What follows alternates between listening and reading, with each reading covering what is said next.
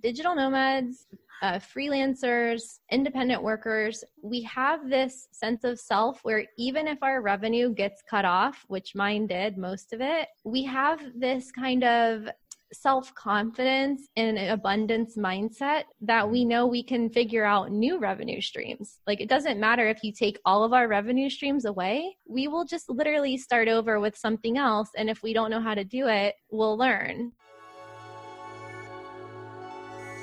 Hi, everyone, and welcome to another special guest episode of Badass Digital Nomads, where we are hosting an episode of Johnny FD's podcast, Travel Like a Boss, because Johnny has been doing a couple of episodes about digital nomads under quarantine lately. He did one episode on April 3rd Digital Nomads COVID 19 Quarantine Special. That's episode 244 of Travel Like Boss. And then another follow up episode, 245, Quarantine Special Part 2. That one was published on April 13th, and Johnny sent out a group email to see if anyone wanted to send in their audio messages to explain how they were handling the pandemic. So I sent in an audio message and I was a guest on Johnny's podcast two years ago. And so he asked me to come on and discuss why digital nomads are coping better with the quarantine and with the pandemic in general.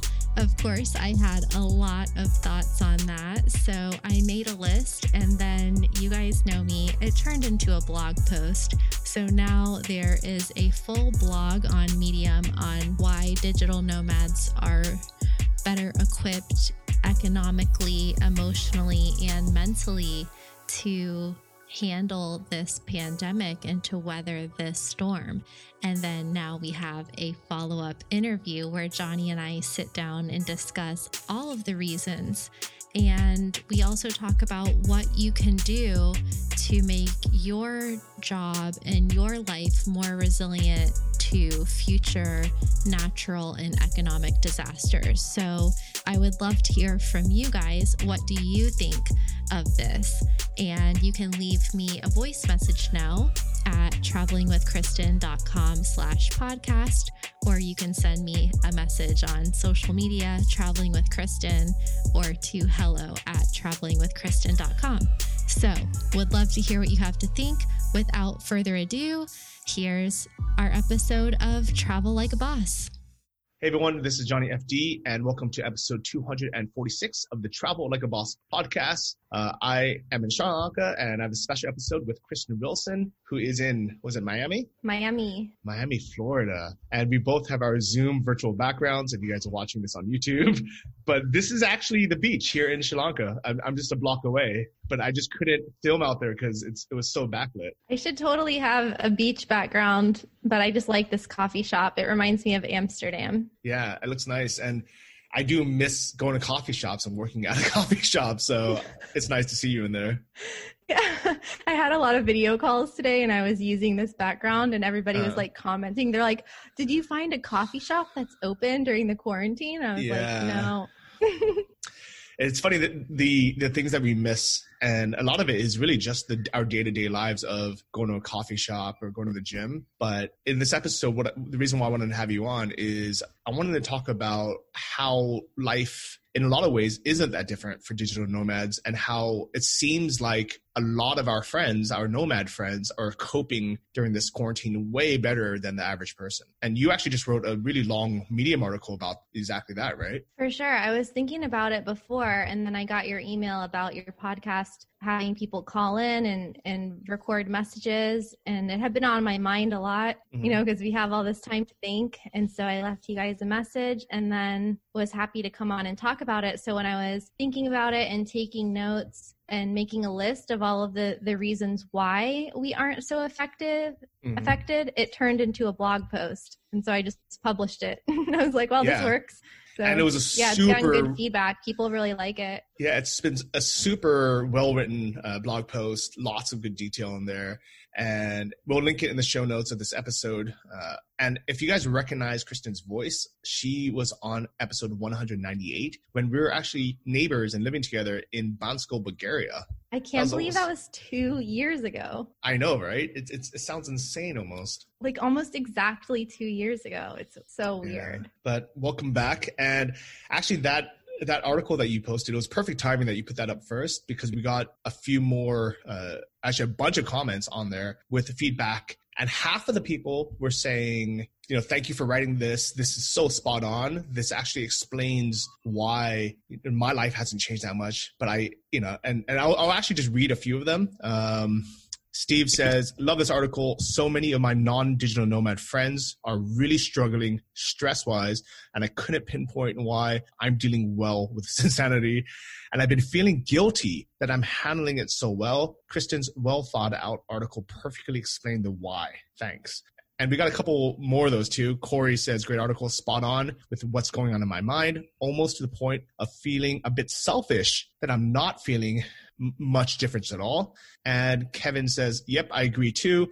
We have a six and a four year old, and we're in Tulum, Mexico, now escaping the lockdown in San Diego. It's a shame that we can't go to restaurants or visit the gym or park, but our life, other than these services, are the same. We still homeschool on the road as normal and work as normal. So before we get to the, you know, the, the the downsides or for, for the people that are, are not true and, and just to stipulate this you know, we know that there's a lot of people who are going through, you know, bigger struggles, whether someone's actually sick uh, and in immediate danger of actual de- of, of death or illness. Uh, there's some people that who really are financially struggling, uh, and some people are in really bad, you know, situations. So our condolences to these people. We feel bad, generally bad for these people. Uh, but this episode is really going to be about the other 99% of people who don't seem like they're struggling that much in our kind of circle. And let's talk first talk about some of the, you know, let's let's talk about the pros and cons of it because you know we had these three messages of people you know saying hey life really isn't that bad. And I, and I was feeling bad that my life isn't bad. Why is that? And then we'll talk about the other side as well so why, why do you think yeah. that is? Yeah, there's this guilt that I think a lot of digital nomads have been feeling silently and didn't say anything about it. And I didn't realize it until I posted this blog and I got those comments because um yeah, nobody wants to say like, hey, it's not that bad because they feel bad about it. But one thing I've learned with blogging and writing is that you shouldn't hedge. You should just tell it like it is and it's going to mm-hmm. resonate with people better. Because when I first drafted the article, like I was I was walking around and typing out all my notes in my phone and when I wrote it out the next morning, I had a lot of kind of words that were softening the blow a little bit because I think mm-hmm. I was afraid of people reading it and then thinking that I was bragging or something or that I didn't mm-hmm. feel bad or feel empathy for the people that were truly suffering. And then I cut those words out and I was like, no, this is how it is. Mm-hmm. And I want people to see this because they can have it too. It's like, mm-hmm. it's not that we're part of some exclusive club that only we aren't directly affected by it because of all the reasons that we're going to talk about. But it's like this digital nomads live a life that is very close to a normal ideal life of what we would have if we weren't stuck in the rat race because we're mm-hmm. not anymore. And so yeah. I think that we're providing an example for people of how just using like logic and common sense and being able to like extricate themselves from that situation, like from the matrix in a way, that they can be more resilient to any type of thing that life throws at them, you know, whether it's a pandemic or or they get fired or laid off from their mm-hmm. job, mm-hmm. or there's just so many things that the digital nomad lifestyle can provide for. But I mean, it's not, our lifestyle is not easy by any means. But when shit hits the fan, like we kind of have all of our ducks in a row mm-hmm. and we've been integrated into the remote economy for many years. So we've already been through a lot of the ups and downs. And so we just can kind of like roll with the punches, wait things out. And, you know, we, our income has gone up and down a lot too. So we're mm-hmm. comfortable with that kind of uncertainty and we've already prepared for the worst. Whereas a lot of people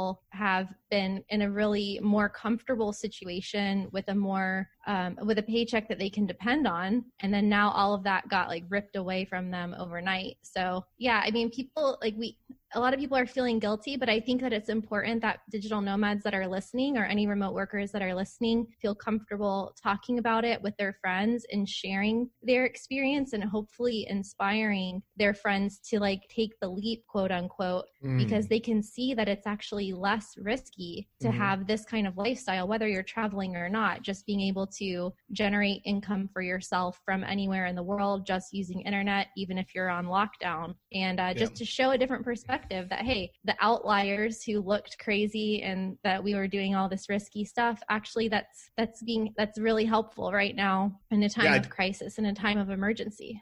I definitely agree with everything you just said. And uh, for those, those who are listening, you know, hopefully, even if you're you you weren't a nomad yet or you uh, weren't self-employed, uh, you know, up until now, maybe you take some of these tips and start implementing them now because not all of them are are even about you know work and business. Uh, we have a whole list of of of things that we've thought of that have mindsets and and actions that have helped us just right now, but also to really prepare for the next time something like this happens. Because even though we think this is a one once in a lifetime pandemic, and hopefully hopefully it will be, I guarantee in the next 10 years, there's going to be something else that's going to happen, whether it's another re- recession for a different reason or different virus or different, you know, uh, you know, maybe there'll be War or Three.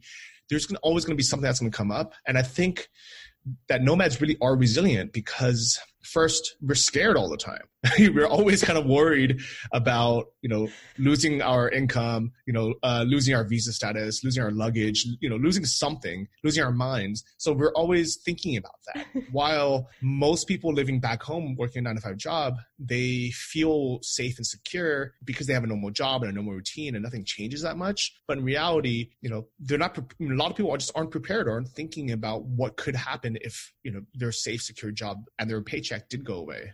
Yeah, it's like a false sense of security. Mm. And it's something that people have been talking about for a really long time, but it hasn't been a necessity to make any changes. It's been like an optional thing, a voluntary thing that people think that one day maybe I'll quit my job, maybe I'll make this change. And it's like all of a sudden billions of people had the rug pulled out from under them at the same mm. time. But it really actually is an opportunity because they a lot of people got forced out of situations that they didn't like to begin with with. And so mm-hmm. this is really an opportunity for people to like think twice before going back into that situation in case something happens again. And I actually saw an article on Medium today or on Quora maybe written mm-hmm. by a freelancer and he said now is not the best time to start freelancing before was the best time to start freelancing. And like you know like the best time to plant a tree was before or whatever. And what he was basically saying is that you know you you should have done this already like mm-hmm. kind of tough love. But if you didn't do it yet now is the time. Like if not now when? You know don't wait for the next disaster. Don't wait for world war 3 and don't sacrifice more years of your life in a state of fear or worry or or just discomfort and not liking your job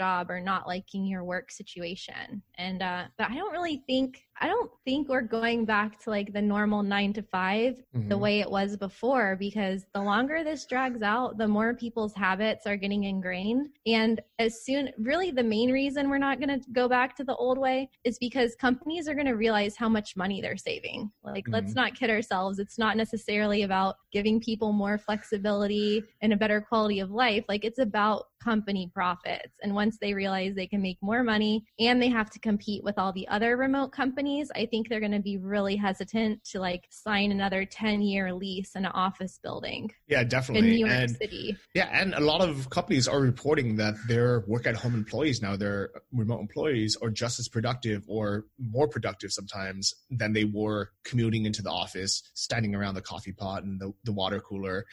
I know that when I worked a corporate job, I would waste you know half an hour to an hour commuting to work, and then you know because of that, I would probably stop by McDonald's, you know, get get a sandwich, and then spend the first hour talking to my coworkers about like the last night's TV show, you know, eat my sandwich, and then I would probably get maybe two hours of actual productive work done throughout the day, and the rest of it was literally just you know searching the internet or you know like you know talking to talking to coworkers, going to meetings that are unnecessary, and really just waiting until 5 p.m. so I can leave.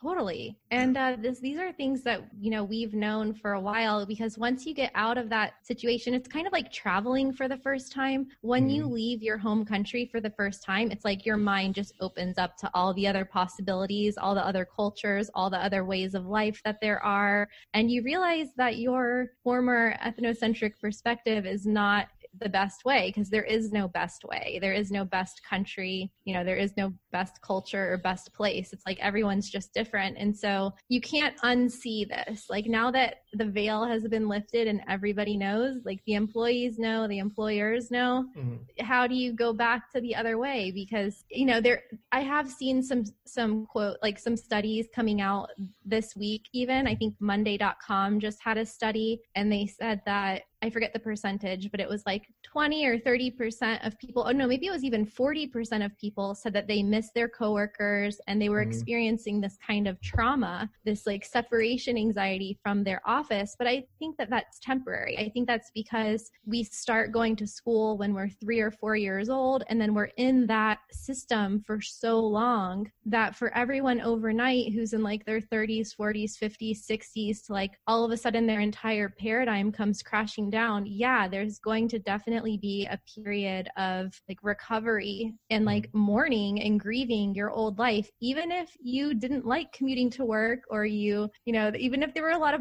downsides to your job. Like I think there's that that connection there. It's just going to take some time for things to heal. And um, you know, this many years out since you first went to Thailand, it's like you can't ever go back to the office after that. And and I actually first moved to Costa Rica because I had a burnout in grad school at 21. And so if I hadn't have had that burnout, I would have taken a high stress corporate job coming out of grad school, you know, from an MBA program and my life would have gone in a totally different direction. So by complete sheer luck and accident, I never got stuck in that paradigm. But for people who've been in it for a long time, it's going to take some time for adjustment. But I think that once they get in their comfort zone and their new comfort zone, they won't want to go back. Yeah, I definitely agree. And I think as remote workers or digital nomads, a lot of us, you know, even though our lives have changed, like I, I liked to work at a cafes and sometimes I would switch it up. I would go to a co-working space one day or a cafe, you know, a, two different coffee shops one day, maybe go co-work with friends. And then now I'm working, you know, I'm like, okay, do I want to work on my balcony or do I want to work from my room or do I want to work from the kitchen? And so that has changed, but the work has been the same. You know, I work from the same laptop that I've been using since 2013 and I'm hmm. using the same tools. You know, I already use Zoom. I already use Slack. I, I already use everything on the cloud. So I've never had to, to, to change anything. Yet these are things that a lot of companies or a lot of people had no idea even existed until now. Yeah, and I've been writing about remote work for a couple of years now, but it's been really surreal to see just like other people coming out of the the woodwork mm-hmm. talking about, you know, the same stuff and and sometimes it's people who or people who I knew personally who worked for really big companies. And I would talk to them like, hey, why don't I come in and do a workshop to help your, they work in HR, for example. Like, let me come in and talk to the human resources team about remote work policies. You know, I can, I can give you some information about that. And they were just like rejecting it. You know, they, everybody resisted remote work for so long. And there's a lot of reasons for that and why it's been going on for the past 50 years. But yeah, I think it's good good that that companies were forced into it because if this hadn't happened and of course we don't want anyone to be sick we don't want anyone to die like we don't want the economy to collapse globally like we don't want any of the negative things that are happening but one of the silver linings definitely is that companies that might have waited 20 years to let people work remotely or 10 years. They have to do it now. And so I think that long term, that's going to completely transform the quality of people's lives for the better when they can move closer to their family members or move somewhere with a lower cost of living or have less stress because they don't have to commute or like all the other benefits of uh, remote work. So even though there's downsides of remote work as well. Like I think that as a general global population and the whole society of the planet is going to benefit from this when the dust settles. Yeah, I definitely agree. And it's not that every digital nomad or remote worker has uh, their business, you know, 100% um, the, same. Um, I know for me personally, some of my income streams have uh, gone down a bit, and some of them have gone up. So for me, it's it's been pretty balanced. And uh, you posted in your article a poll by Johannes uh, from Nomad Cruise in in the Facebook group that asked how did COVID 19 affect your business? Let us know on the poll. And this was really specifically geared towards uh, freelancers, but you know, really th- this was kind of applies to a lot of digital nomads and entrepreneurs. Uh, so out of 200 people, more or less, uh, 100 said nothing's changed. So pretty much exactly half said nothing at all has changed. And then uh, 69 said, I lost some clients. Uh, we don't really know what that means. I mean, maybe that means a little like, did they take a 10% pay cut or a 50% pay cut? We have no idea.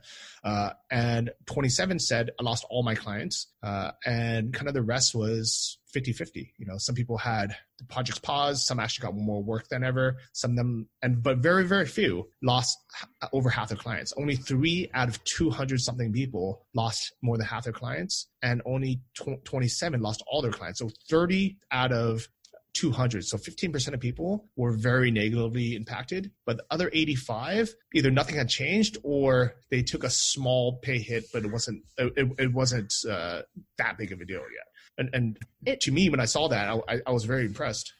Yeah, it's probably the exact inverse of what is happening in the physical economy. Mm-hmm. And um, what I found interesting about that, or I think like one of the insights I took away from that, because I've done polling before as to how do people support themselves as digital nomads, and I know you have with Nomad Summit, so maybe you can comment with more detail. Mm-hmm. But just in the Facebook groups that I've pulled in, like 90% of people are self-employed digital mm-hmm. nomads. Like then the rest of them have maybe it was 80% percent and then like 10% have online businesses of some kind. And then even like less than 5% had full-time remote jobs. Like it was mostly people that were self-employed. And so when i saw johannes's poll and then i heard the people on travel like a boss and i i could sense the calmness in their voices and like their just state of mind was a totally different place than you would see if you turn on the news or look at twitter or something or social mm-hmm. media. And i think it's because digital nomads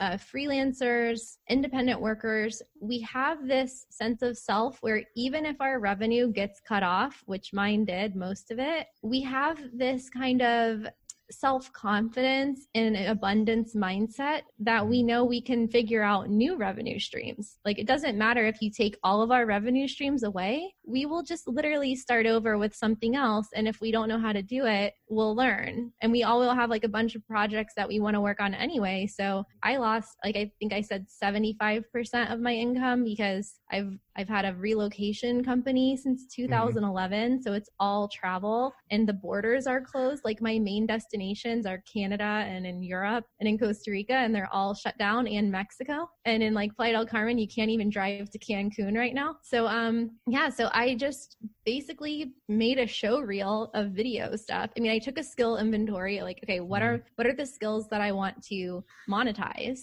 What am I good at? What do people need? And then I just updated my LinkedIn, posted on Facebook. And the first day, I got a $3,000 video editing job. The oh, first nice. day. Yeah, congrats. So, like, it just it doesn't matter that I don't have, you know, my resume didn't say video before. Like it was mm-hmm. travel and but you know, when you have a bunch of different revenue streams, you can just spend more attention on those or you can create new ones. And I think that's the kind of growth mindset that mm-hmm. so many digital nomads have. And and that's what I saw in that poll too. Yeah. And also skill sets. I think a lot of entrepreneurs or digital nomads, we are forced to be a one person or small team show where we're forced to learn a lot of skills you know, I'm not a video editor, but I just happen to know how to edit videos because I had to do it because I don't have someone I can just give it to. And I, I don't want to pay someone $150 an hour to do. So I learned how to video edit.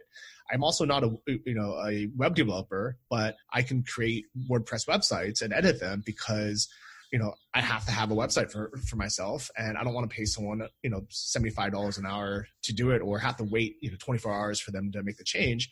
So I think as digital nomads and these you know small business owners we've been forced to learn a lot of different skills. And then at this point where we're like okay well now i can't have in-person conferences anymore. What can i do instead? And you know one easy thing was i could say well do i want to have an online conference instead? Or do i want to focus on my youtube channel? Or do i want to focus on my writing? Do i want to focus on getting freelance clients? Do i want to video edit for people? Do i want to uh, you know translate for people? Like what do i want to yeah. do? And we have so many options versus if someone had a normal nine to five job and all they did every day was you know whatever xyz task maybe they don't have a big skill set where you know they haven't had the time to explore and learn other things so they actually don't know what else to do yeah definitely uh, I, I, was going through what i could do and i looked at voiceover websites there's mm-hmm. like this yeah. whole voice acting thing and i'm like well i have the all the audio equipment now and, you know it's like whatever skills you have you can then make money doing that and it, it's okay if you start at even low price stuff like in a pinch I think not just digital nomads, but everybody, if they had to and they knew how to make money online, they could do it. Like I just saw on Airbnb, they're doing virtual experiences now when it used to be like, you know, photography tours and cooking mm. classes and whatever in different cities. Now it's online. So it's almost like Twitch mixed with Teachable or Udemy mm. or something. And they're charging people like anywhere from $1 to $20 to attend these live streams,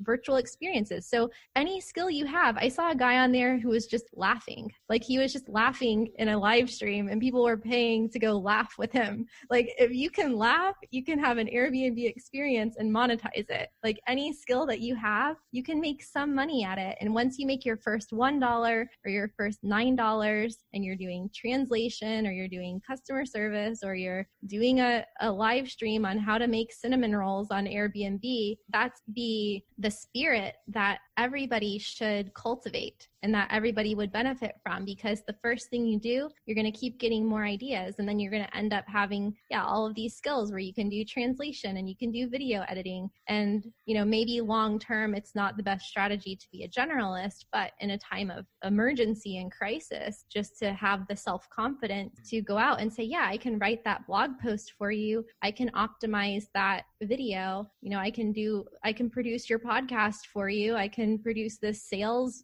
animated video or whatever it is it's like boom and you don't even need to go to the freelancing websites because you can just start with your friends. Just go yeah. down your facebook friends list and just message everybody hey do you need anything?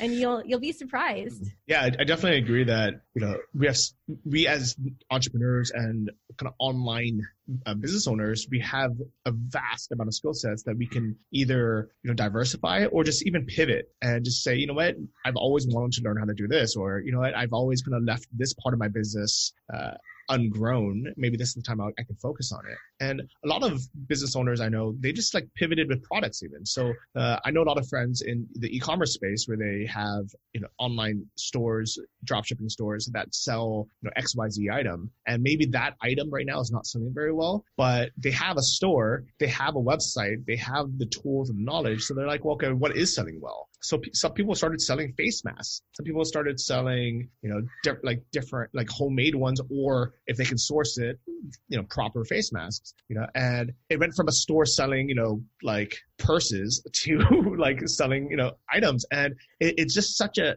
simple transition where I think these are things that you know people once they hit a crisis, they can think, "My life is ruined. I don't know what to do. There's nothing I can do. I'm just going to sit here and watch Tiger King eat ice cream order Domino's and you know complain, complain about how everything's bad.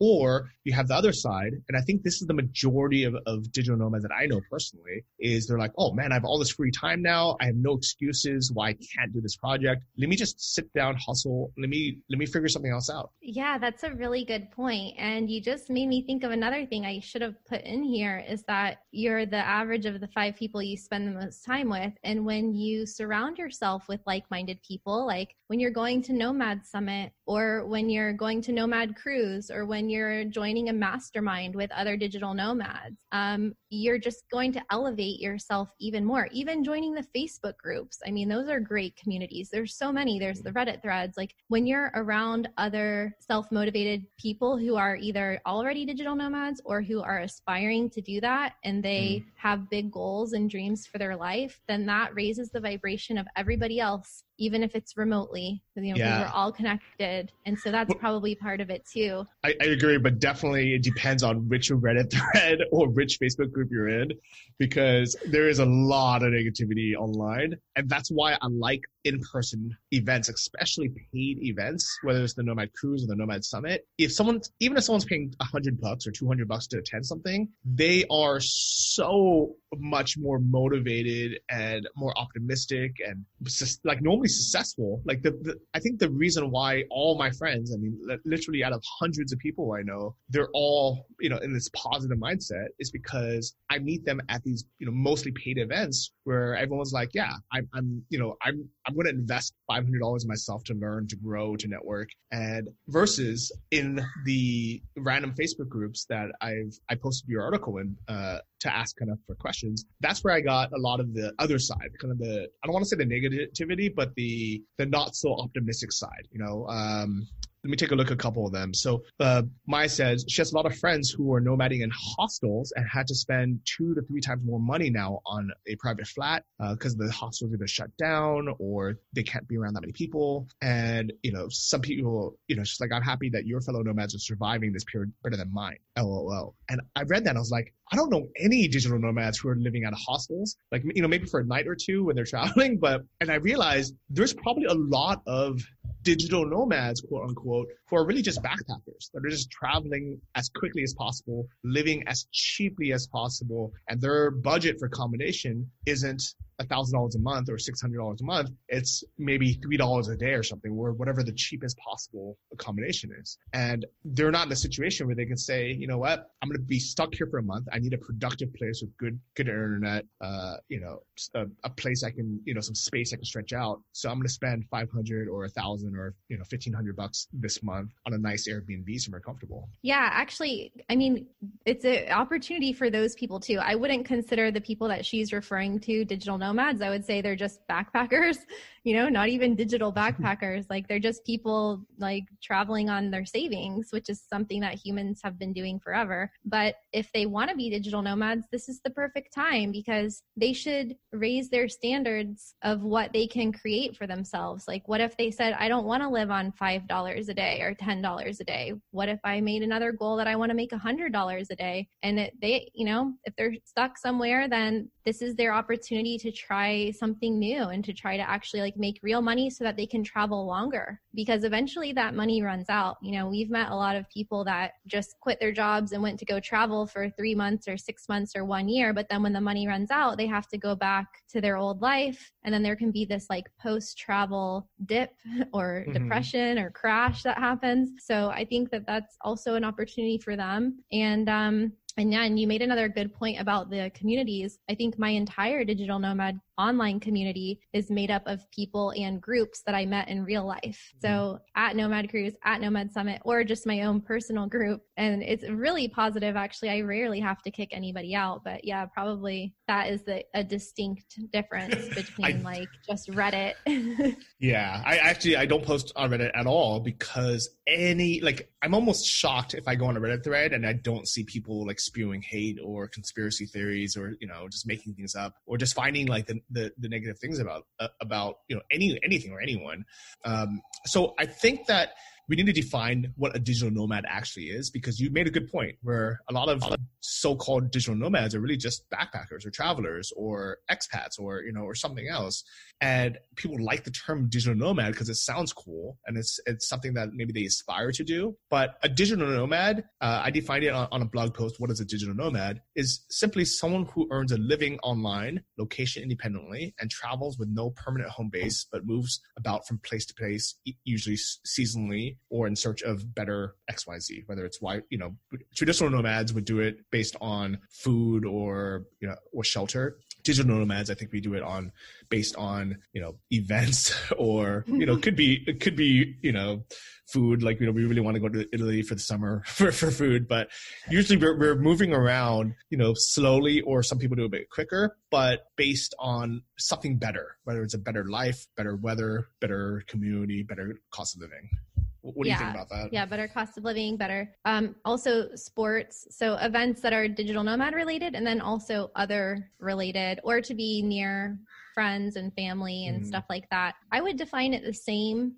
but I also have come to decide, I guess, in my own personal life that being a mm. digital nomad is a is a mindset because I think after doing it for like I've been living abroad since I was 20, pretty much full time. And then there are times that I come back to the US for like 3 months or 6 months and sometimes I even will have a home base. Like I had a home base for 2 years in North Carolina even though I was only there like 6 months a year and then I had a home base for like a year in Florida even though I was there like less than 6 months and I I rented it on Airbnb when I wasn't there. Um, but I mean, in general, I don't have really any material possessions. I don't have furniture. Like even when I have a home base, it's like a temporary home base. But mm. I do think that even if like Johannes also, he signed a, a one year lease, I think in Mallorca. So I think that even if you're a digital nomad and you decide like, I just want to be an expat and have a home base for a while mm. um, or forever, but you keep traveling and you keep being able to work remotely and generate your income from wherever you are, I think you're still technically a digital nomad. You know, you're just like your pace of travel will change and it will slow down as you get older, I think. But we haven't had enough years to study it. But I think that's starting to happen now that there's people who've been doing it for like 10, 15 years, mm. 20 years even. Yeah, I definitely agree that there's a, there's a range. And it doesn't mean that someone can't have a home base. I know a lot of people want to have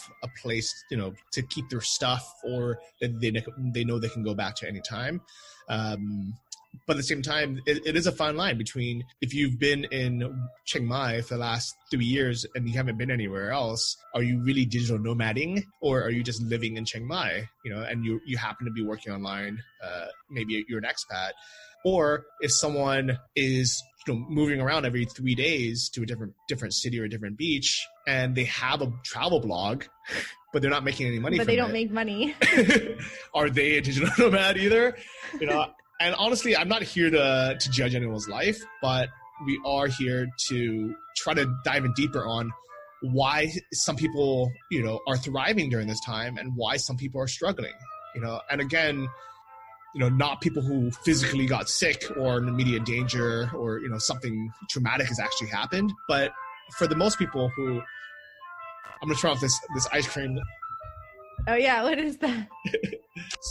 So that's uh, someone serenading me playing Für Elise. Uh, but it's actually the garbage truck here. When they drive by, instead of them, uh, you know, everyone leaving their garbage cans outside, you know, for rats to come and just it's unsightly and it smells. You just keep the garbage in your oh. house until the garbage truck drives by, and you go out and you just throw the bag directly in the back.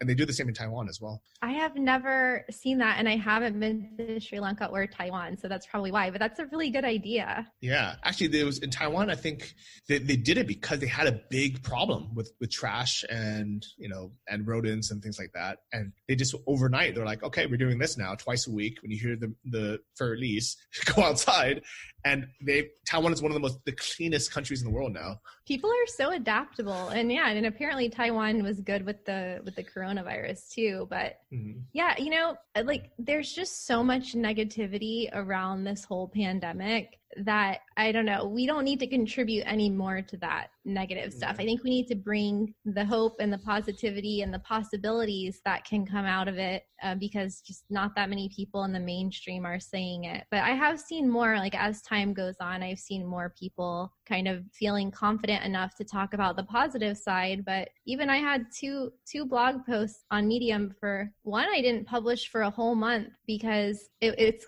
it's something like about the silver lining of the pandemic because I was afraid to publish it basically. And and mm-hmm. I after 2 weeks, so 2 weeks into this shutdown, I submitted it to a publication, it got rejected. So I was mm-hmm. like, "Oh, I'm still off base because I'm saying good things could happen." And I had like this whole list of questions. We can link to that in the show notes too, just to make people think like what's the other perspective and then I finally just published it on my own page a couple days ago because I was like, whatever. And then I got like people messaging me on Facebook, like, thank you for posting that. Can I share it? Can I translate it into French? Like, people wow. wanted to spread like positive vibes and um and I, I feel like a like a personal duty to society that if I have experienced something and I have some knowledge that can I can share and give like kind of another perspective from the future or you know mm. what's possible then I need to talk about it because for a long time when I lived in Costa Rica and Nicaragua doing real estate as an expat so mm. I was physically dependent on being there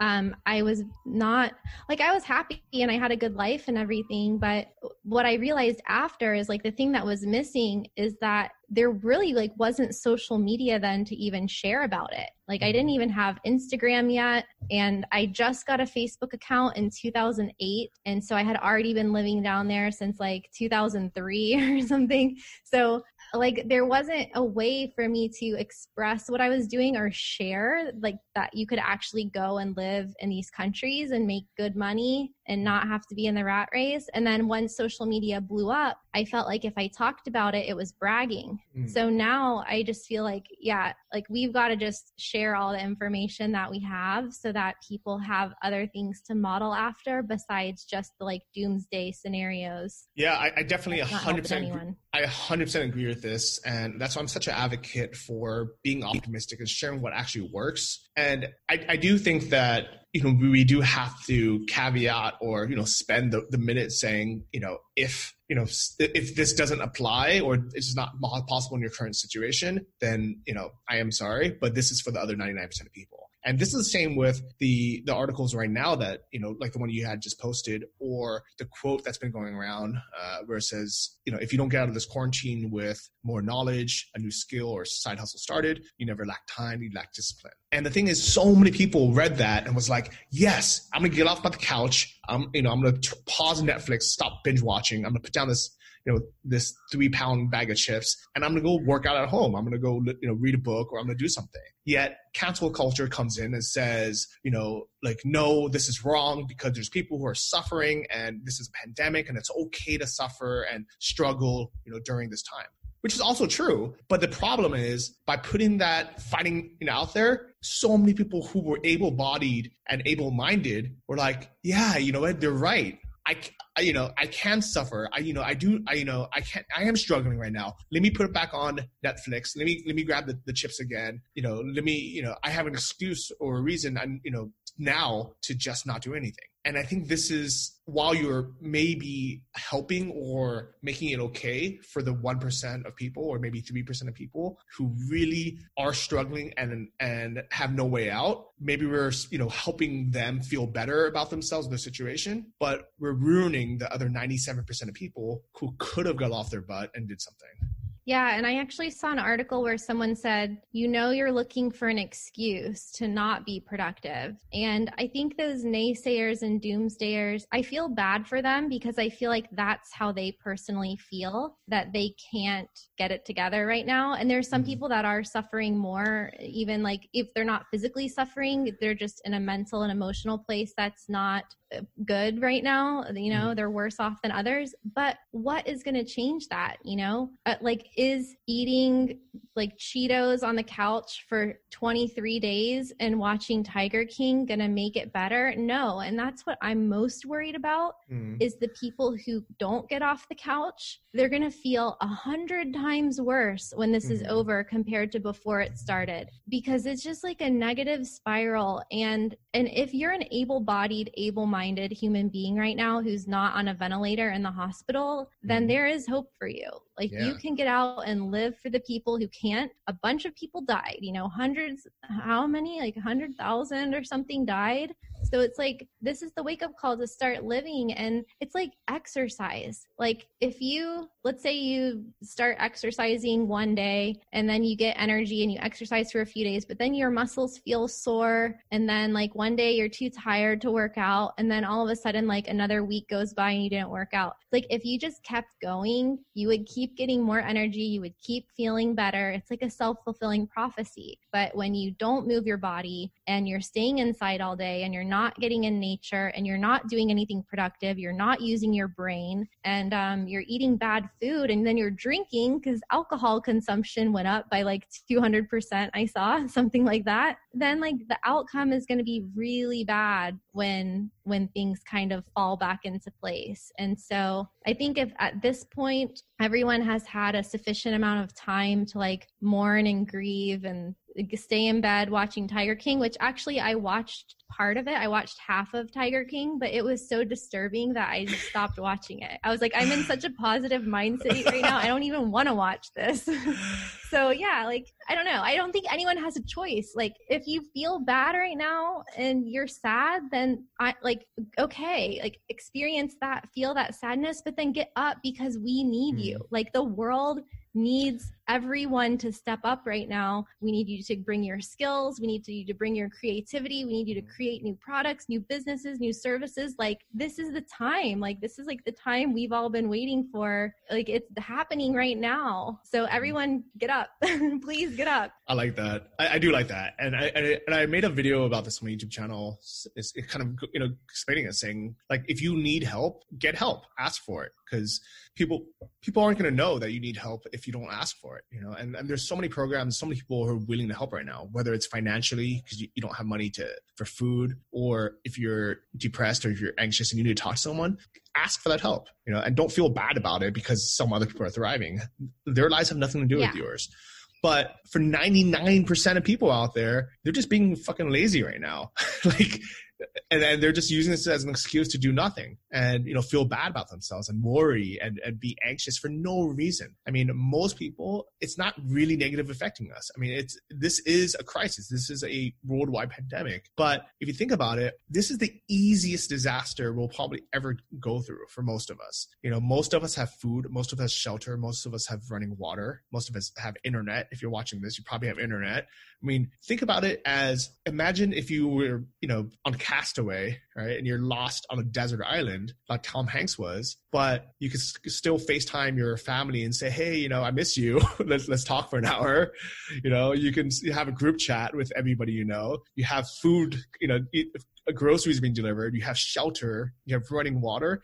Yeah, it would still suck to be castaway on this, you know, on this island by yourself, but it wouldn't be that bad. Yeah, totally. And nobody is judging anyone right now. Like mm-hmm. you can do whatever you want. You can launch stuff, go live stream, like all of that fear that we used to have that people were watching us or they were judging us, like that's out the window. Nobody's paying attention So, I mean, they might be watching more live streaming or like consuming more content right now, but everybody is is in like I think a more forgiving mood, like a more accepting mood. So it's like if you go out there and mess up a bunch of stuff, people are just going to be like, "Okay, cool, like you went for it." Yeah. You know, if that cuz they're all like distracted with all the other things going on. So I think now is a good time to do it if you've ever felt self-conscious about anything. And um yeah, like we're not at war. I mean, the knowledge that people are suffering shouldn't make you suffer into perpetuity. Mm-hmm. You know, there's people who have been in really bad situations throughout history, human history, and um, there were they were in physical danger. You know, think about your brain is just trying to keep you safe, but when you look around you, this is something I've learned in meditation and I've learned in vipassana is that you know, is anything actually happening to you right now? And I have to say this to myself sometimes because you know we mm-hmm. all get like anxiety or whatever. I have to be like, okay, are any of these things that I'm thinking of or afraid of are any of them happening right now you know like am i in my house and they're evicting me and i have no mm-hmm. food and like you know like whatever the worst case scenario is and i've also learned this through stoicism. So the stoics the stoic philosophers had a lot of money. It was like the roman emperor and his consultants and you know these were all like the highest echelon of people 2000 years ago. And they would practice losing everything. They would eat only stale bread for like weeks. They would sleep on the floor with like nothing just like on the dirt floor. And they realized that they could survive. And so that's mm-hmm. the thing is like we have all the comforts of home right now. We're safe. We have food. We have water. We have toilet paper. We have amazon prime. Like we're really only suffering in our minds for the most part. So yep. if you can cut yourself off from exposure to all of the fear mongering and just think about what do you want to happen when the when the quarantine is lifted, like the the faster you start digging yourself out of the hole now, the easier it's going to be later and you can't just give up. There is no giving up.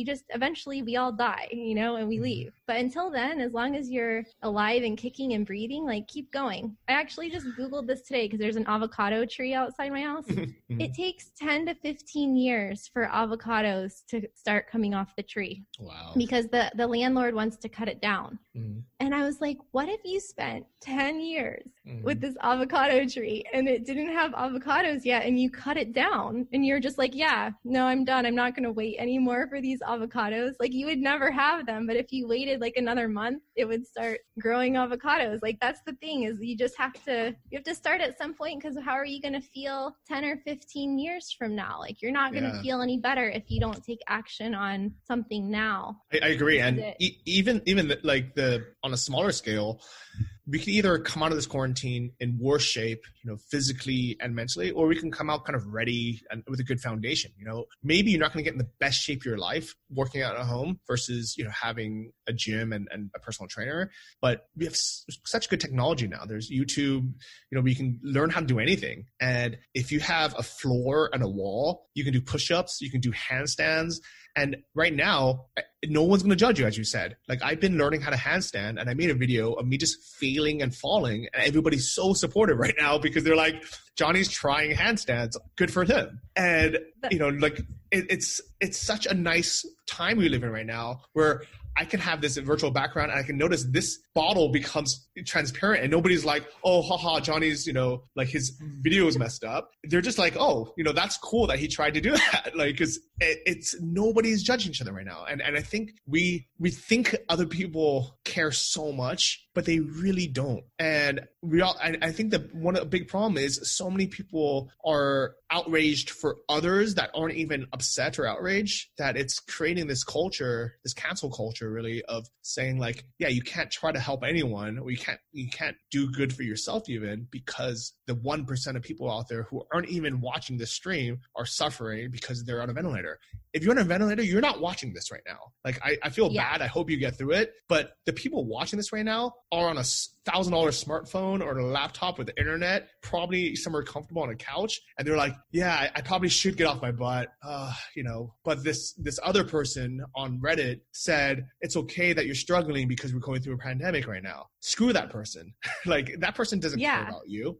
Yeah, they yeah they don't know. They're just rage tweeting into the thin air. They don't care who sees it. Or they just want to pull other tragic. people down so they can feel better about themselves and why they're not doing anything yeah right. but when you when you start doing things and it might be a long road you yeah. know the the the road to personal growth it doesn't end this is a process not the outcome this is a journey not a destination you've all heard it but like like what i love that you said handstand because mm. um, one of the things that people are getting time to do right now is pick up creative hobbies and mm. things that they always wanted to do the ones that are taking action right and i saw that the um, pieter levels the founder of nomad list tweeted this the other day that um, course sales for music production had like quadrupled on one of his friends' online stores. Mm-hmm. And I was like, wow, what if the actual inner nature and like reversion to the mean of human beings is a creative pursuit? That would make so much sense. And if, mm-hmm. if anyone has read The Artist's Way, that book, that will explain everything. The author of that book thinks that everybody is an artist and everybody can write, and everyone's a creator, basically. Like we create our own realities. And so, if creative pursuits are what everybody would do if they had enough money to live mm-hmm. and nothing else to do, like that's what they would choose. They would choose to learn handstands. Or for me, I signed up for um, a DJ, an online DJ course, mm-hmm. because what I want people to like acknowledge is that their dreams are not going to go away. So whatever occurs to you to do, you know, for Elon Musk, it's build rocket ships. you know, mm-hmm. for you, you want to learn a handstand. For me, or like, you know, we want to do podcasts, we want to do videos. Like we have a lot of things in common, but then it's like whatever you want to learn how to do. If you want to learn how to knit, or if you want to know how to produce music, that's like yours to do. And I don't think that anyone ever tells us that. Like whatever you intuitively want to do is like what you should do. And it doesn't matter. Like I wanted to be a DJ when yeah. I was using tape decks in middle school to mix mm-hmm. music. Mm-hmm but like I only started doing it pretty much this year. well, what I really like about going through this in 2020 and not in, you know, 1995 is now, if we think about it, just on our computer or on our smartphone, you can't even see it now. It's invisible. Yeah. This is a smartphone. that looks really we, funny. It does look funny. Yeah. So on our invisible smartphones, we have so much like access to so many things that allow us to learn new skills right now. Not only, you know, do we have online courses or even free things like YouTube, but even like, let's say you want to learn how to DJ. 10 years ago, the excuse might be, well, I'm stuck here. I, I, I can't, I can't get DJ equipment. I can't get two audio, you know, audio technica decks. Uh, or, you know, I can't learn how to play piano because I don't have a piano. Now with apps, you can do all of that online. And a lot of it is either very low cost or it's free and maybe it's not the same as you know learning how to dj with records on a deck or playing on a grand piano but if you were really serious about learning you can just start there you can get pretty good you know you can go the digital route. And then one you know when you come out of this you can say you know what? I've proven to myself that i can spend two months playing piano every day on a, on a freaking laptop on a on a smartphone.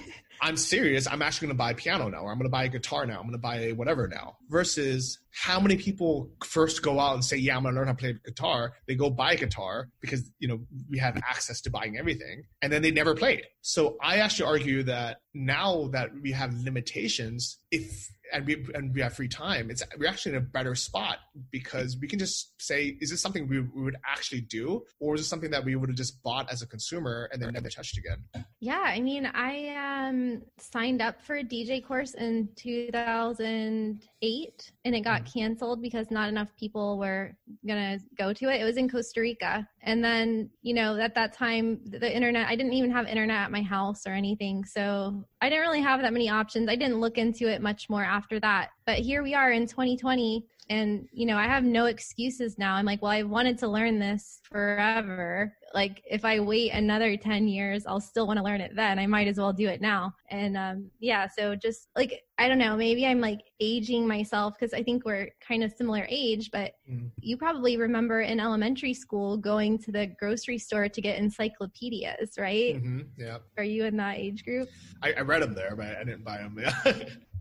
or well like i don't know if you remember like in the grocery store they used to have like all the encyclopedias and you would go i think once a week. Okay. The next letter came out in the oh nice. Okay. So when i was a kid if i wanted to look up information we had the whole encyclopedia britannica set in my house. And i'm nice. sure most like maybe a lot of american families had that but not everybody. Like just because mm. my parents were like crazy about schooling and everything. So if I had a question for something, I would go look it up in the mm-hmm. encyclopedia book. And if it wasn't in there or they only had a little paragraph about it, then I would have to go to the library to go get other books about yeah. it. And like now we have everything. Like think about the guys like like um Napoleon Hill and people like mm. that from like the 1930s. They would lose it if yeah. they saw what was going on right now. They're like, you have access to the internet, to all of the knowledge in the entire world, and you're just blowing it, wasting you know? it like, away. yeah. So pissed.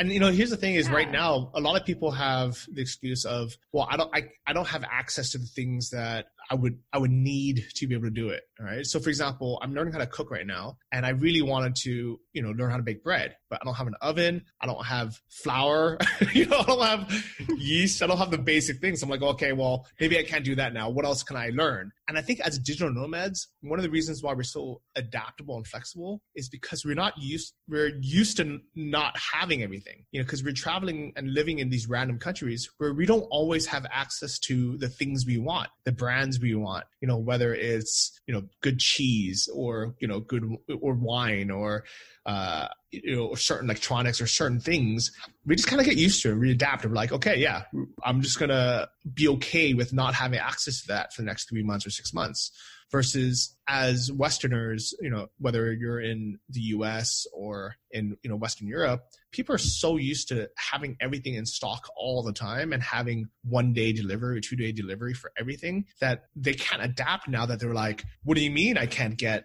you know sourdough starter online delivered the next day like you know this is this is outrageous Yeah, people are getting pissed that their Amazon deliveries are taking more than one day. And I'm like, my address in Nicaragua was like five miles after the statue that got burnt down during the Civil War or mm-hmm. something. Mm. Like my address was ridiculous. There was nothing getting shipped there. And then in Costa Rica, I had to pay a courier to pick up my packages in Miami and then bring them physically mm. to Costa Rica. And then I had to drive to an office in downtown San Jose to pick them up. It took like a month. So anytime I needed a car part for my Nissan Xterra that you couldn't get in Costa Rica, I would have to mm. wait a month to get wow. the car part shipped. And so like I'm not saying like that's like a first world problem, but basically people who travel digital nomads like we've been in a lot of crazy situations just by mm-hmm. virtue mm-hmm. of the lifestyle and so not only are we like minimalist we don't buy a bunch of stuff because we can't carry it around with us mm-hmm. but you know we've all been we've all hit rock bottom in mm-hmm. some way shape or form and sometimes in multiple ways at the same time and mm-hmm. sometimes like multiple times in one year and we are very um, we have like the advantage that um, the opportunity to travel, you know, because of the country we're from and our passport, or because of how hard we worked to, mm-hmm. you know, make our businesses or whatever the reason is. So we already are grateful for like the ability to be able to travel. But then when you travel for extended periods of time, like you just get into really bad situations. Like, and so I think that that sense of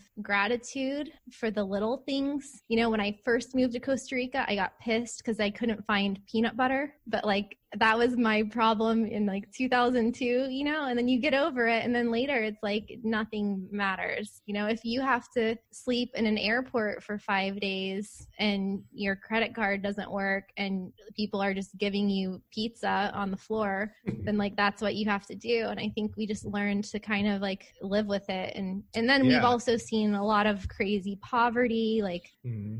human injustices, just like unspeakable things. A lot of us have have witnessed. And so we know it can be worse. Yeah. And I, I, th- I, think that's a really good key point is instead of complaining about how inconvenient our life is right now, we know just because we've seen it and we see it all around us, you know, places we go, that life is so much worse for a lot of people, just even when the coronavirus isn't going around, that we just don't spend any time feeling bad for ourselves, you know. And I think that's helped me and a lot of my longer term digital nomad friends get through this without you know being depressed or being anxious is because we've been through worse and we've and we've seen worse and things that have either actually happened or we've been in countries you know where you know there's a civil you know all of a sudden there's like a you know military coup or something and the news is freaking out about it and everyone's you know panicking online about it but we kind of look around and we're like oh yeah we'll get through this it's fine you know you know i'm not in any immediate danger so i'll get through this it's okay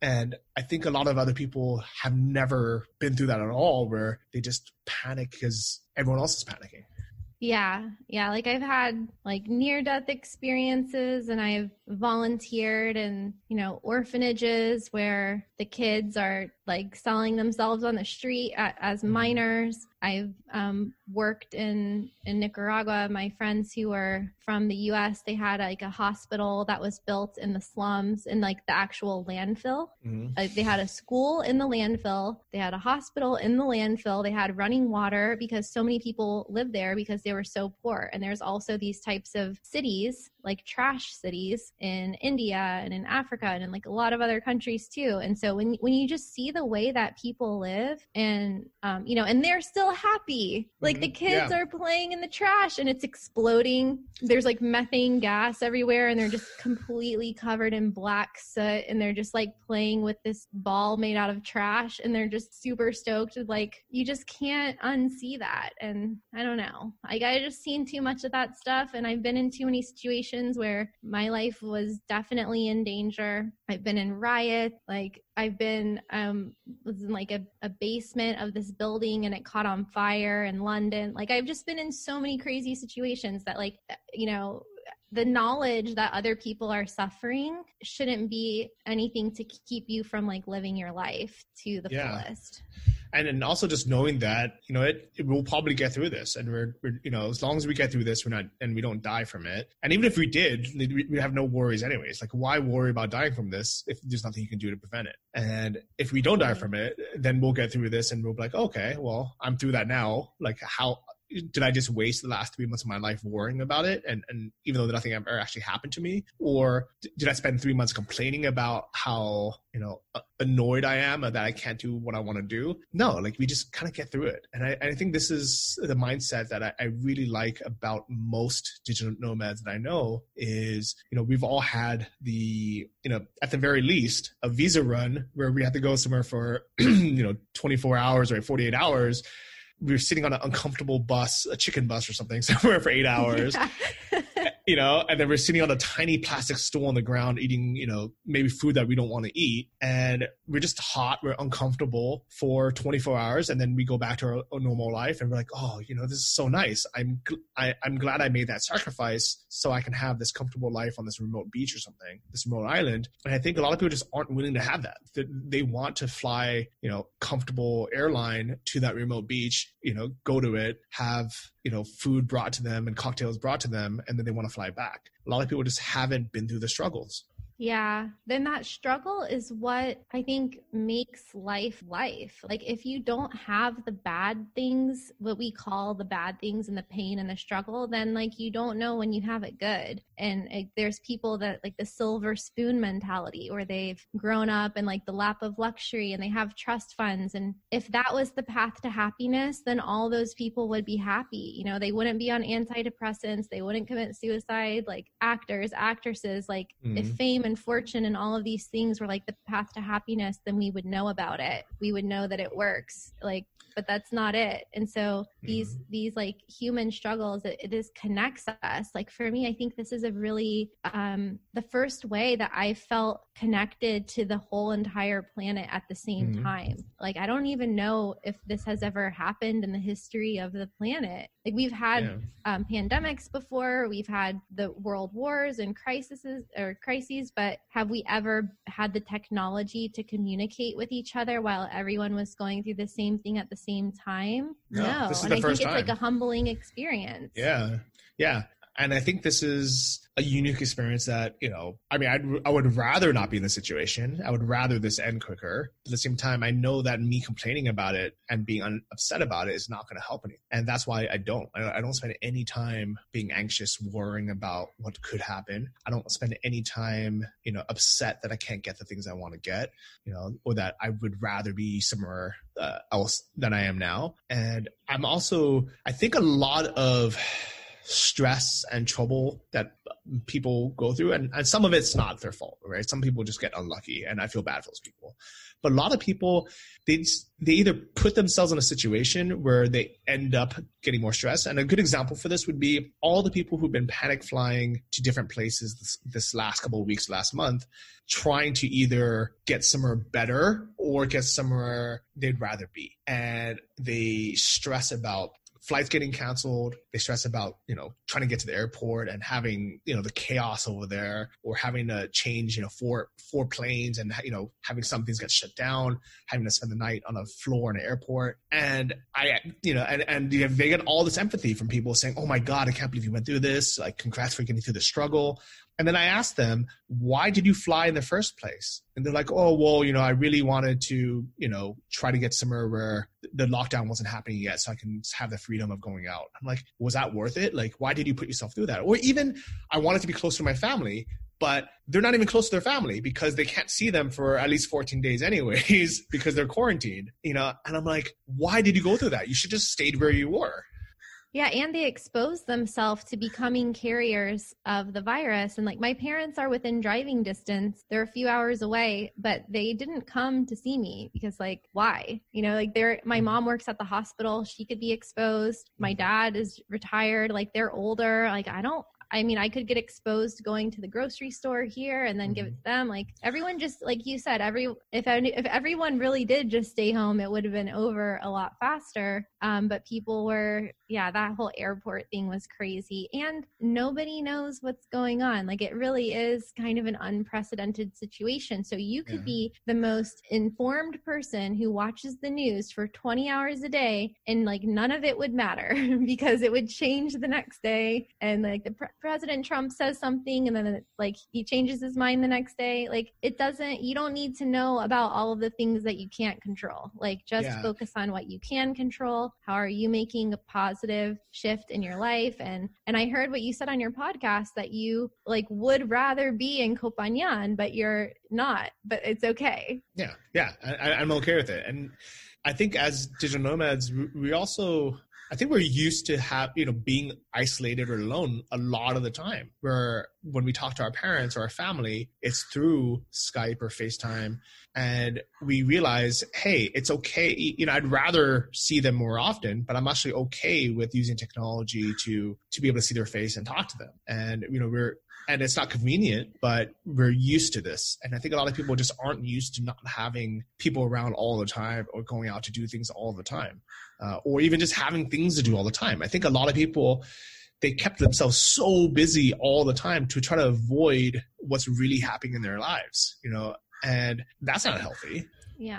And if they face it, they realize it, it won't kill them in most cases like sitting with that pain and facing it you realize it's not that bad and you can get through it. And um i mean i sat like i'm so grateful that i did this. January 1st for 10 days i did like this 10 day silent retreat in canada or not retreat the course. I kept calling it a retreat but silent meditation course that actually jack dorsey the founder of twitter has done multiple times and they have them all around the world and you usually it's like very basic situation like you're sleeping on a wooden plank you're eating beans and rice for 10 days there's no talking there's no nothing and going through that and and you realize you they you focus on observing the feelings that you're feeling. And um you just realize like how crazy the human experience is in that way that we can ha- change our mood so many times throughout the day that are we have different physical pains and like sensations we get a headache mm-hmm. like your leg is numb like all these different things are happening all throughout the day and then it's like then it's gone. It passes through it passes away. And that's kind of just like how life is. And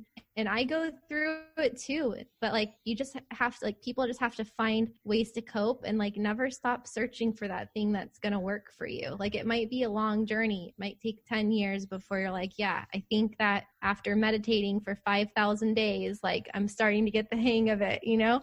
But you don't know when that's going to happen. So you just have to like you have to try and and you can only just go from there you know? Try one thing iterate change something but you can't you can't change something you haven't started with like you have to start somewhere first and then and then make improvements for it and then just kind of follow the journey of life because otherwise what else are we doing here? So that uh, was the mental health side. Yeah so i've actually um, yeah i do i was gonna say i actually went through a vipassana as well a 10 day silent meditation in the past. And also you did the, yeah it was hard, the hardest thing i've ever done. Same as you couldn't talk couldn't consume anything. So no input no no music no reading nothing for 10 days and just being forced to be by myself. I slept on a wooden bed, which is really just a raised platform, with a wooden pillow, which literally just a block of wood. Uh, we had two vegetarian meals a day, with the last one at noon, so no food after 12 p.m. And all we did was sit there and meditate for you know 12 hours a day, and it sucked. Where did you do it? I did it in the south of Thailand, in uh, somewhere near Surat Thani. It's called the Jungle Temple. It's Jungle Monastery or something. It was in the middle of nowhere, and it was probably the most uncomfortable thing I've ever done in my life. But that makes me know now, like, hey, if I get stuck in quarantine somewhere for 14 days, and I and I can I have very little food, and I have nothing to do, and I just have to sit there for for you know 10 hours a day or 12 hours a day, I can get through it. I'm not going to die totally. And and like you wouldn't have that if you hadn't had that experience you wouldn't have that experience today. Like having that perspective because you've gone through the hard stuff makes it easier today. Mm. So it's like the harder stuff you put yourself through. And I know that you've done a lot, and a lot of digital nomads like to challenge themselves. I think at least the early adopters, which we, we everybody who's a digital nomad now, I think is still an early adopter. I think it's just like a small, small percentage of remote workers that even are digital nomads, and that's a was a small percent of the population. But um, you know, we're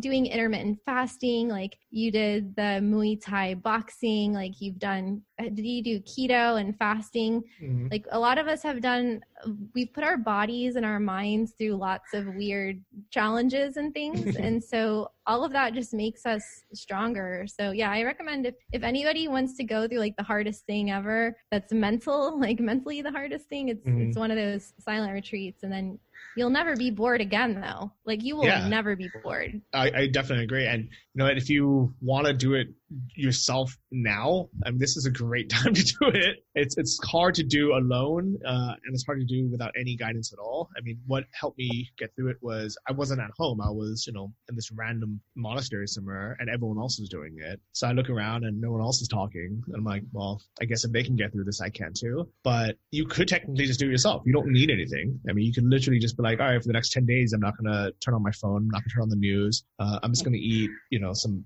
fruits and vegetables in the morning and then sleep on the floor.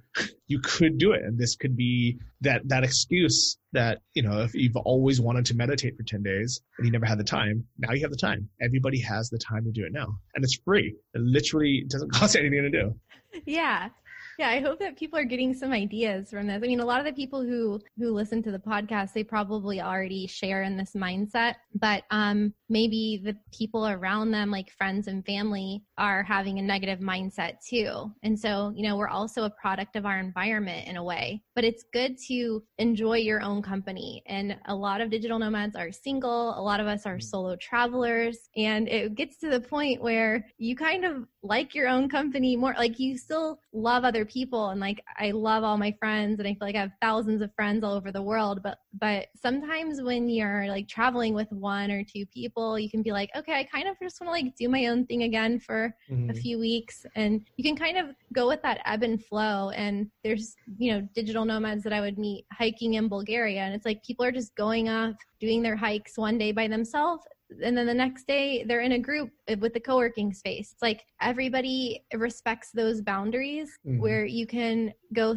i think from now on you can just tell people like i'm gonna self-isolate this weekend yeah, or whatever yeah. like i just gotta go self-isolate i'll be back in a week or something and everyone will be like okay bye like have yeah. fun and they'll all understand it whereas before there was like more social pressure if you said no to things people are like why not you know why can't mm-hmm. you come but digital nomads are a lot more accepting where you know you show up at the co-working space because you're feeling social that day but the mm-hmm. next day you want to do deep work and you want to go to a coffee shop by yourself that's totally cool no one takes it personally. And yeah. so i think that's another thing that's helping us. Yeah i definitely think so. And and i think uh, most I think financially, I know a lot of people are struggling, but a lot of it is, I mean, think about it. In The last five or 10 years, it's been an economic boom. I mean, you could have literally had any job and it was so easy to get some kind of job. Maybe it wasn't the job you wanted, but it was easy to get some kind of work these last five years. And if everyone had just saved up three to six months of expenses like they're supposed to do, nobody should be struggling right now. Everyone should be able to pay rent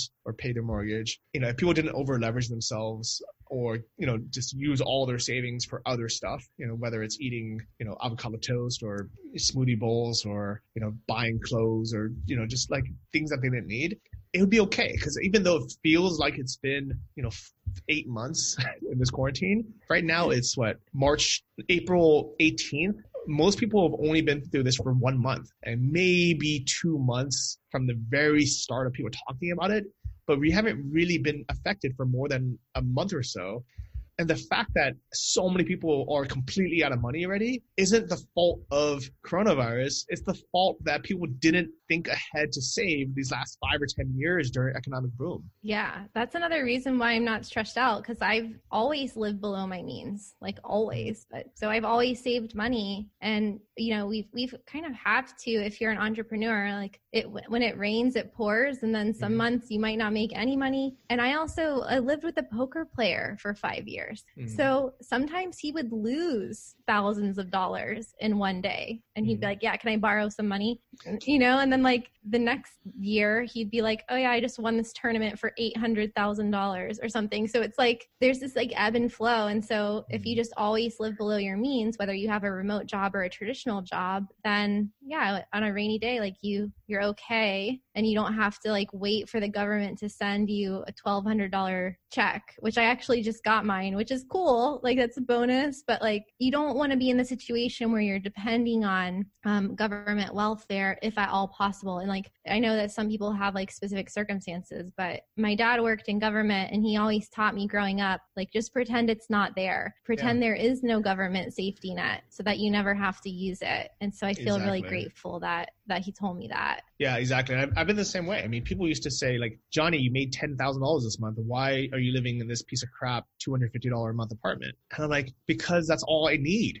Like, I, I don't need a nicer place. And I'm okay with, you know, spending a thousand dollars a month and saving the other 9,000 for a rainy day or for my future or for my investments or even to be able to help my parents when during this time. You know, like I've been saving my parents money every month now that they're not working. And I'm comfortable knowing that my expenses are super low here in Sri Lanka because I chose to live in these cheaper places and I chose to sort of, I mean, even here, I could just order food every day. I'm very lucky that some of the Western restaurants are open. So I could order pizza and burgers and smoothie bowls and coffee delivery every day. But with the minimums, I'm like, I don't want to spend $15 every time I order lunch when I can just eat Sri Lankan food that I cooked myself for $1.50. And it, it's these sacrifices and these choices that I've not only making now, but I've made for the last five years that allow me to be in a position, you know, and many of us digital nomads in a position where we're like, yeah, we're used to bootstrapping and living cheaply while sometimes earning a lot of money and sometimes earning nothing, that I'm okay with this. Even if it goes on for the next year, I wouldn't like it, but I'll be okay with it. Yeah, and we don't like I wrote in the article, we don't identify so much with a job title um, or or how much money we have or like what car we drive or where we live mm-hmm. because like we don't live anywhere our money goes up and down we know that that is not who we are it's just mm-hmm. money and we do lots of random things for work and mm-hmm. we have lots of different jobs so I think that we all have learned to kind of find ourselves a little bit more than we did before we had this lifestyle because we used to associate more with our external surroundings. And yep. if you're from the US, then that's the rat race, the Joneses, consumerism, like it's like all the like capitalist stuff. Mm-hmm. Um, and so sometimes you can pick up other people's ideas for how like they live their lives or mm-hmm. messaging and marketing and things like that and you can start to like take those on as your own when it's not like your true self and who you are and then when you live just wherever and all of a sudden people don't see what you're doing. Like your friends at home they don't know what you're doing. They don't care what you're doing. Like you're not part of that gossip circle mm-hmm. anymore. Mm. and then the locals in the new country they don't know who you are. They think you're just a tourist. Mm. and then you know you have to go out of your way to like meet other digital nomads and expats. And so you start to like define this sense of self that is independent of all the other stuff. Because like you don't own any stuff you don't have a car like yeah. it doesn't matter what brand your clothes are and all of mm-hmm. that just falls away you don't have a resume because you don't need one you don't have a mm-hmm. job title and you're not like this you know some important person at this company like you just make money online and live life on your own terms and that is like the beauty of this and that's something that everyone can can have even if they don't leave home just the yeah. ability to trust yourself to be able to support yourself online with the skills that you have and you know like just live on your own terms whatever that means for you. It doesn't have to have anything to do with traveling. Like yeah. that's the opportunity here. I definitely agree, and, and I think a lot of, I mean, one of the kind of um, arguments against the digital nomad life and the travel life is now that we're stuck for a month, a lot of people, some people are, you know, unhappy that they don't have all the stuff and the comforts of a house with things. I travel carry on only, and I've been stuck here in Sri Lanka for more than two months with just what has fit in my carry on bag. And I'm okay with it. Like, yeah, it'd be nice to have, for example, I don't have a TV at all. Uh, so I'm watching Netflix on my 13 inch MacBook Air from 2000 and, and, you know, 13. And I'm okay with it. I mean, I'd rather have a 50 inch TV and a surround sound system and a comfortable couch, but, and I'd rather have a big, know, comfortable office chair and a big monitor But at the same time, I'm so used to just having this old 13 inch laptop. I'm okay with it. And I think, you know, like while other people, let's say they get in a position where their TV breaks, their internet goes down, or the, you know, they can't get whatever, whatever they, you know, they're used to, or they can't afford it anymore. They, they suffer and they're like, oh my God, I, I cannot go, you know, I can't live my life without this thing. Like I can't, you know, a lot of people can't even live their lives without having a big fancy TV in each room. I mean, that's why the average American has yeah. like three TVs in their house, even if they live alone, you know. And because I'm so used to just not having anything, I actually, if anything, it does two things. One is it makes me okay with not having anything and having less. But second, physically, I have more space. So even though I'm not in a big room, I'm in a, just a normal sized bedroom, just because I have so little things, I have like the peace of mind and the clarity of every day waking you know, walking around, just not having that clutter versus if I lived back in the US and I had stuff everywhere in a closet full of clothes and I had nowhere to put anything, I'd probably feel more claustrophobic uh, uh than I do now.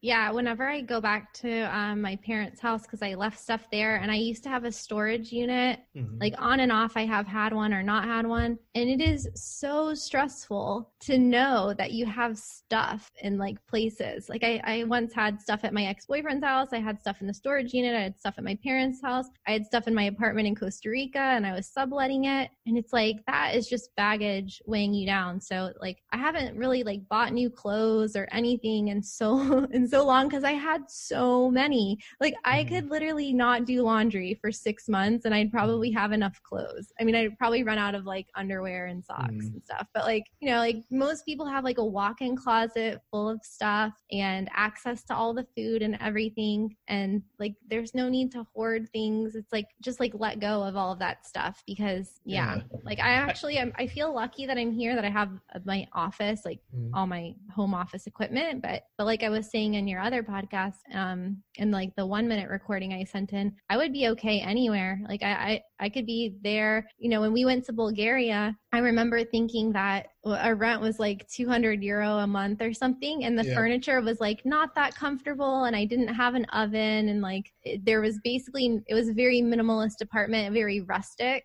mm-hmm. but i ended up extending my stay there and then going back again the next year so it's like even living on the least amount of money that i had lived on the whole entire year in like the least fancy apartment I actually felt better, like mm-hmm. had more peace of mind, more comfort. And, you know, we were just going to the market, like buying a bunch of food for $10 and mm-hmm. stuff. And that's fine. Yeah. And I think a lot of, I mean, hoard, like hoarding is probably a good example is there's so many people in Western countries that just think that by having more stuff in their house in, in case of a rainy day or for whatever reason people hoard, they think that their life is better and that they're going to feel more secure and more safe and have less anxiety by having more stuff. But I think in reality it's the opposite. Where as long as we have the basics, food, water, shelter, you know, a toilet, like we're probably okay. Like we really don't need more stuff. And I, I really believe what you said is the more stuff we have, the more clutter we have in our minds, and the less comfortable we are, the, the less the less just at ease we are. So that's what I love being minimalist. And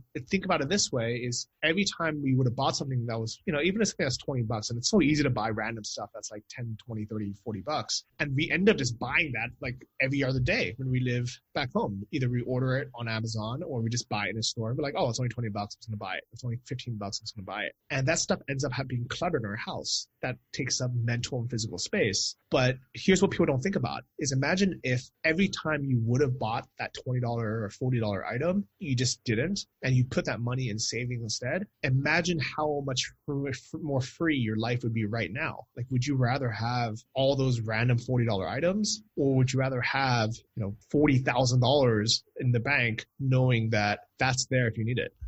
Yeah, I, that is a really good point because even with no pandemic, one of the big hurdles for people who want to become digital nomads is what to do with all of their stuff, like selling it, giving it away, you know, like throwing away all of that money just to have the freedom, like to cut the cords, cut the ties, and be able to travel. That's a big accomplishment in itself when you have a bunch of stuff. And so maybe that's another thing that people can think about um, during this time because all of that stuff creates a, it's a cost whether mm-hmm. it's like an energetic cost or an actual financial cost that you're paying, you know, if you have like multiple things that you have to make payments on every month. And that becomes a liability in these kinds of situations. Yeah. So that's more food for thought. Yeah. So I, I know this is something that people don't want to hear, but it's the truth.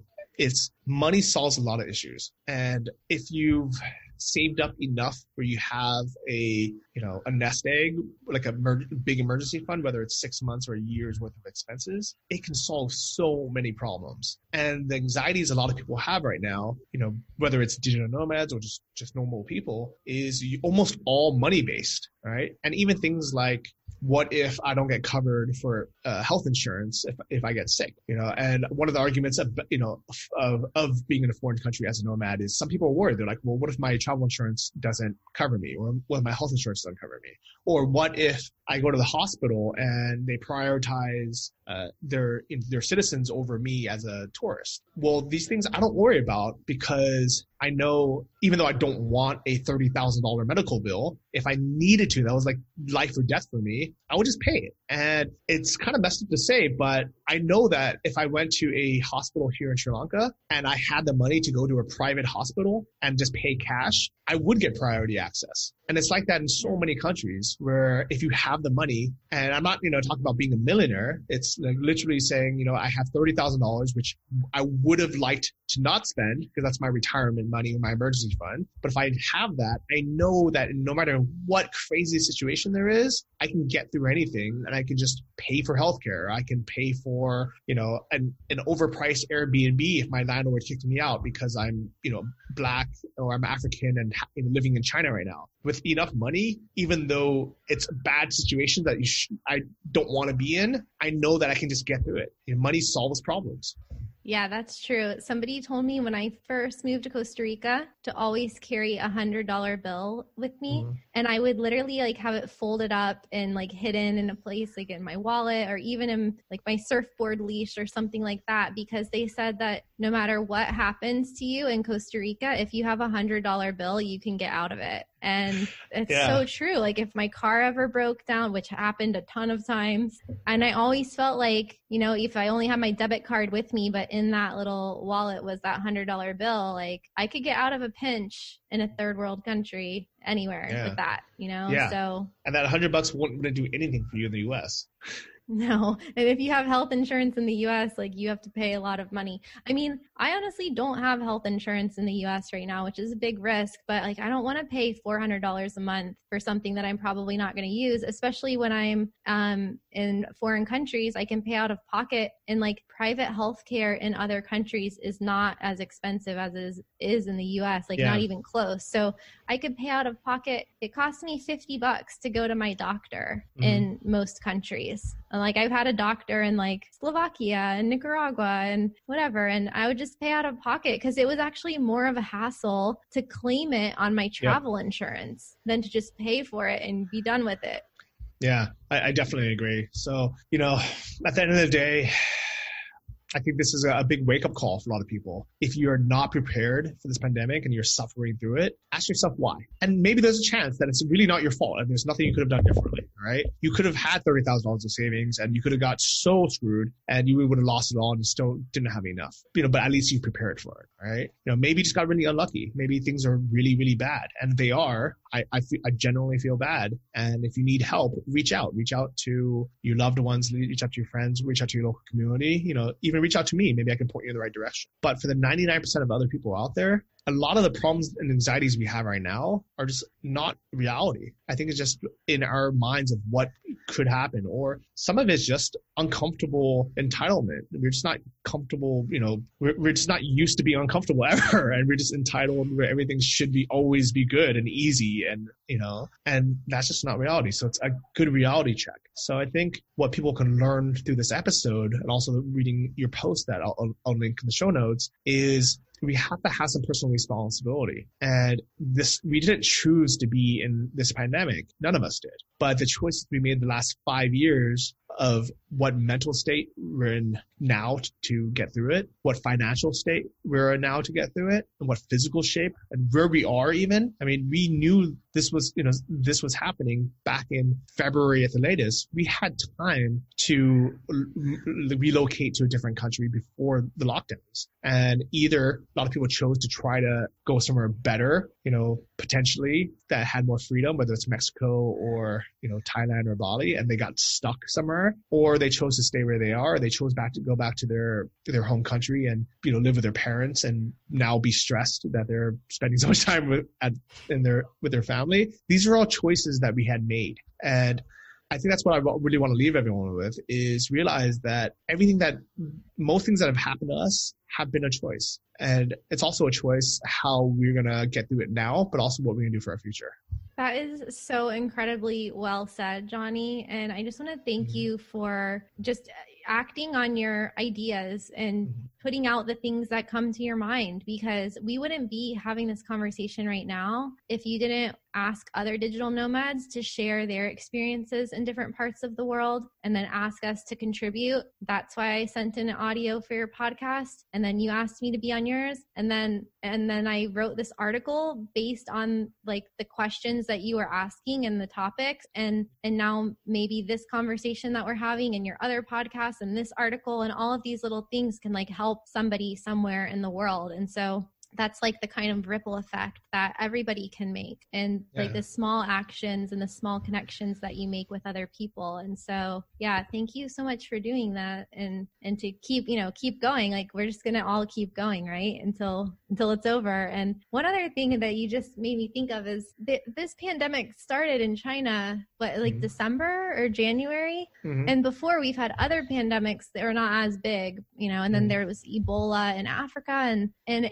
i've always thought that it was like an injustice that other people were suffering, whether it was from the sickness or whether it was from terrorism. And it seems like the world just kind of has this orientation where, you know, some countries and some citizens, like their suffering and their well being is less important than it is in the like Western entitled countries. And I think that is kind of like a, a moment of reckoning that's happening right mm-hmm. now because we didn't care, you know, as a as a globe, people were like, oh yeah, China's on lockdown and they were locked down for at least two months. Mm-hmm. We weren't like worried about their well, you know, like I was personally. I was like, oh my god, before most of us did not care. Too. Most of us didn't care yeah, at all. We're like, oh, like, that's whatever. that. Yeah. Yeah and then when ebola happened and everything and then also with animals like mm-hmm. we have shamu at seaworld like there's all yeah. these animals in captivity like i hope that people have more awareness now and more empathy to know that like like everyone's the same it doesn't matter like what income mm-hmm. level you have or what country you're from or if you're an, a human or an elephant or mm-hmm. whatever mm-hmm. like nobody likes to be locked up and like tiger in every, oklahoma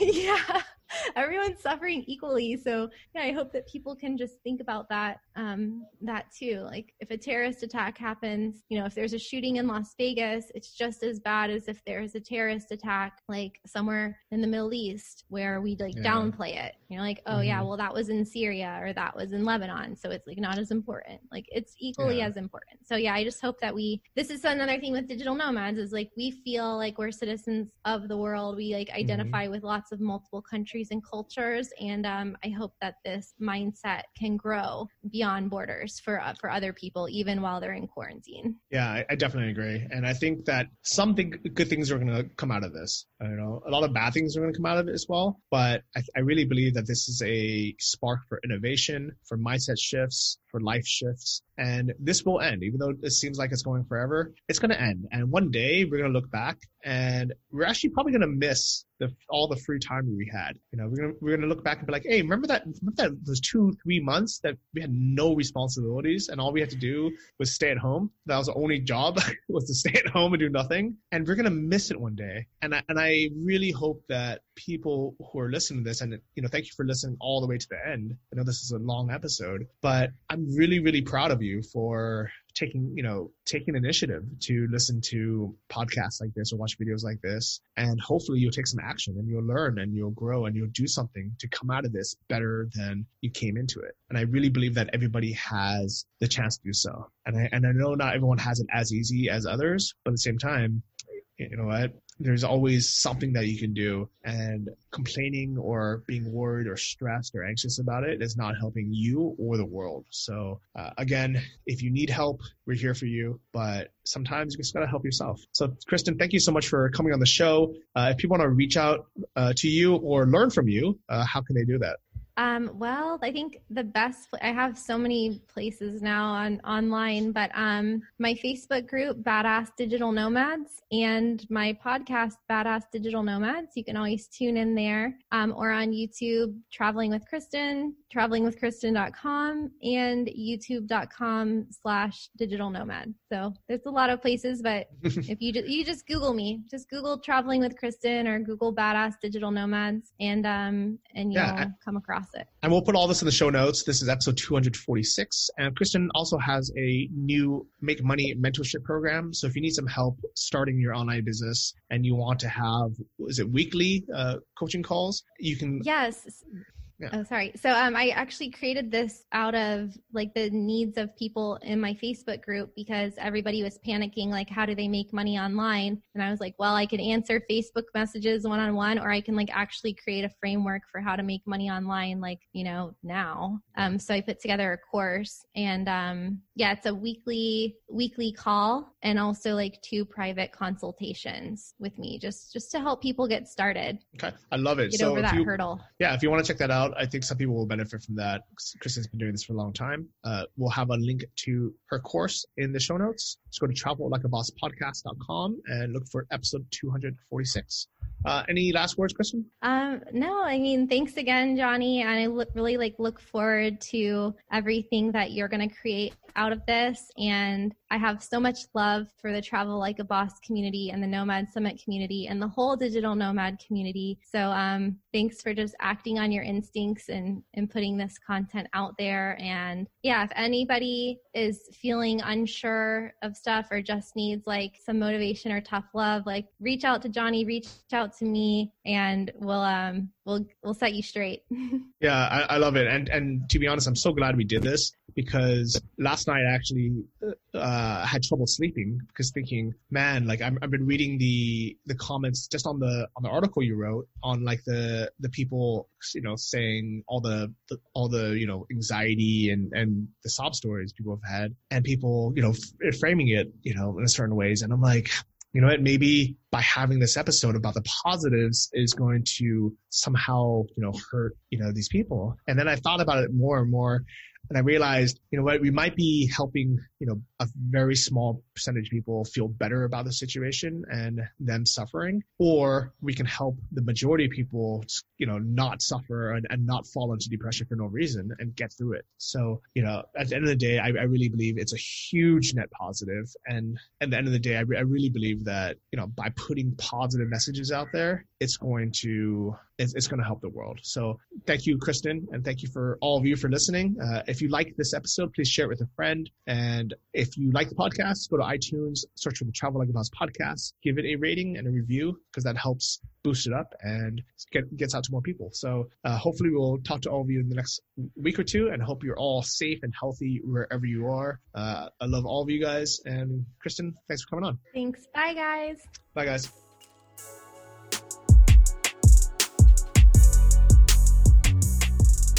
I hope you all like this guest episode of Travel Like a Boss podcast with Johnny and I. What did you think of this topic? I would love to hear. Remember, you can leave me a message now at travelingwithkristin.com slash podcast. And to support this podcast, make sure to leave a review or become a patron for $5 a month on patreon.com slash traveling with Kristin. That's P-A-T-R-E-O-N dot com slash traveling with Kristin. And see you next week.